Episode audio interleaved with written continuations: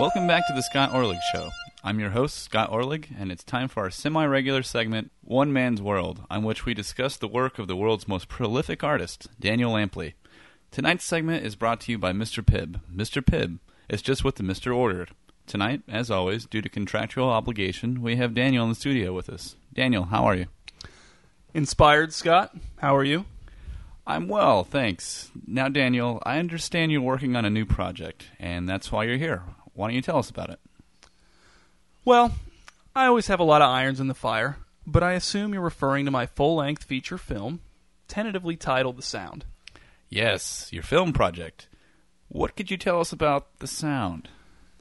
It's a project that I'm very excited about because I feel like I'm really plunging into the heart of uncharted territory here. I, I truly believe, and I'm not exaggerating here, I truly believe that the sound is going to be a landmark achievement in not only the realm of film, but in all realms, really.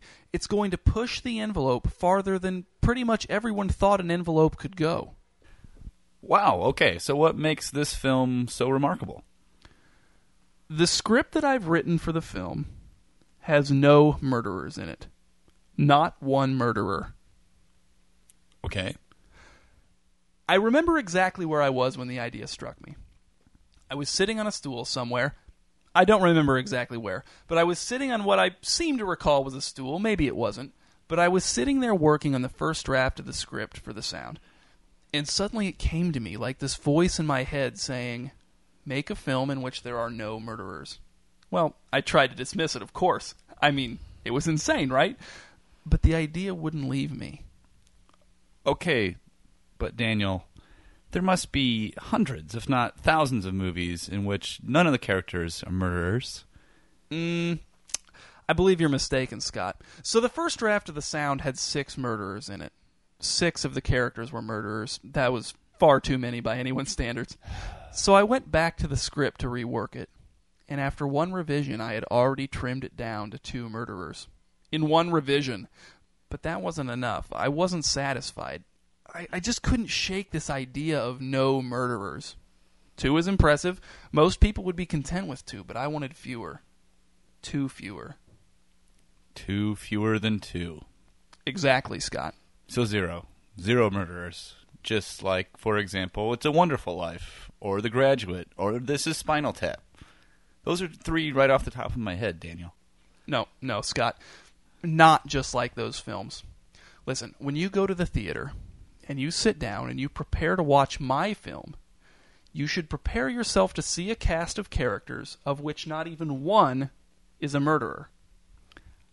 I get it, Daniel. I get it. Uh, what I'm saying is, I see movies without murderers in them all the time. I, I have a daughter. It's okay, Scott. I'm used to this kind of reaction when I explain what I'm doing. People struggle to wrap their minds around it. Perfect example my chief creative partner, Tyson Durrett. After I cut four of the murderers out of the script in one revision, it took me two more revisions to get it down to one murderer. And let me tell you, I was tempted to stop there. Sorely tempted. But driven by, I don't know, a kind of madness, like this desperate need that I have to innovate, I pressed on. And at 3 a.m. one night, after four more revisions, I had done it. I had cut every single murderer out of the script. I was giddy. I almost couldn't believe I had actually succeeded. So, of course, I called Tyson right away. And he didn't pick up, and he didn't pick up. And I had to keep trying. And finally, he picks up and he says, Why are you calling me over and over at 3 in the morning? And I say, Tyson, give me 10 minutes to say what I want to say. And then, if you're still irritated that I called you, you can hang up on me, and I'll never call you after 10 p.m. again. So he says, Okay, go ahead. And I say, I've just completed the script for the sound, and it has zero murderers in it. Let me tell you, he did not hang up on me. he did not hang up on me. So, what can you tell us about the film other than how many murderers are in it? More like how many murderers aren't in it. Yes. Beyond that. All of them. Excuse me? How many murderers aren't in my film? Answer all of them.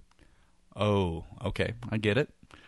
So, other than that, can you tell us anything about your film? All right, what are you laughing at? I was just thinking about something uh, related to my film. Would you like to share it with us? Well, okay. All right. So there's a scene near the end where the detective, the main character, is examining this big blood stain and he's trying to figure out who committed all of these attempted murders. And so then Stop, stop, stop. You, you're you're kidding, right? You got to be kidding me. What's wrong? Just just stop. Just stop.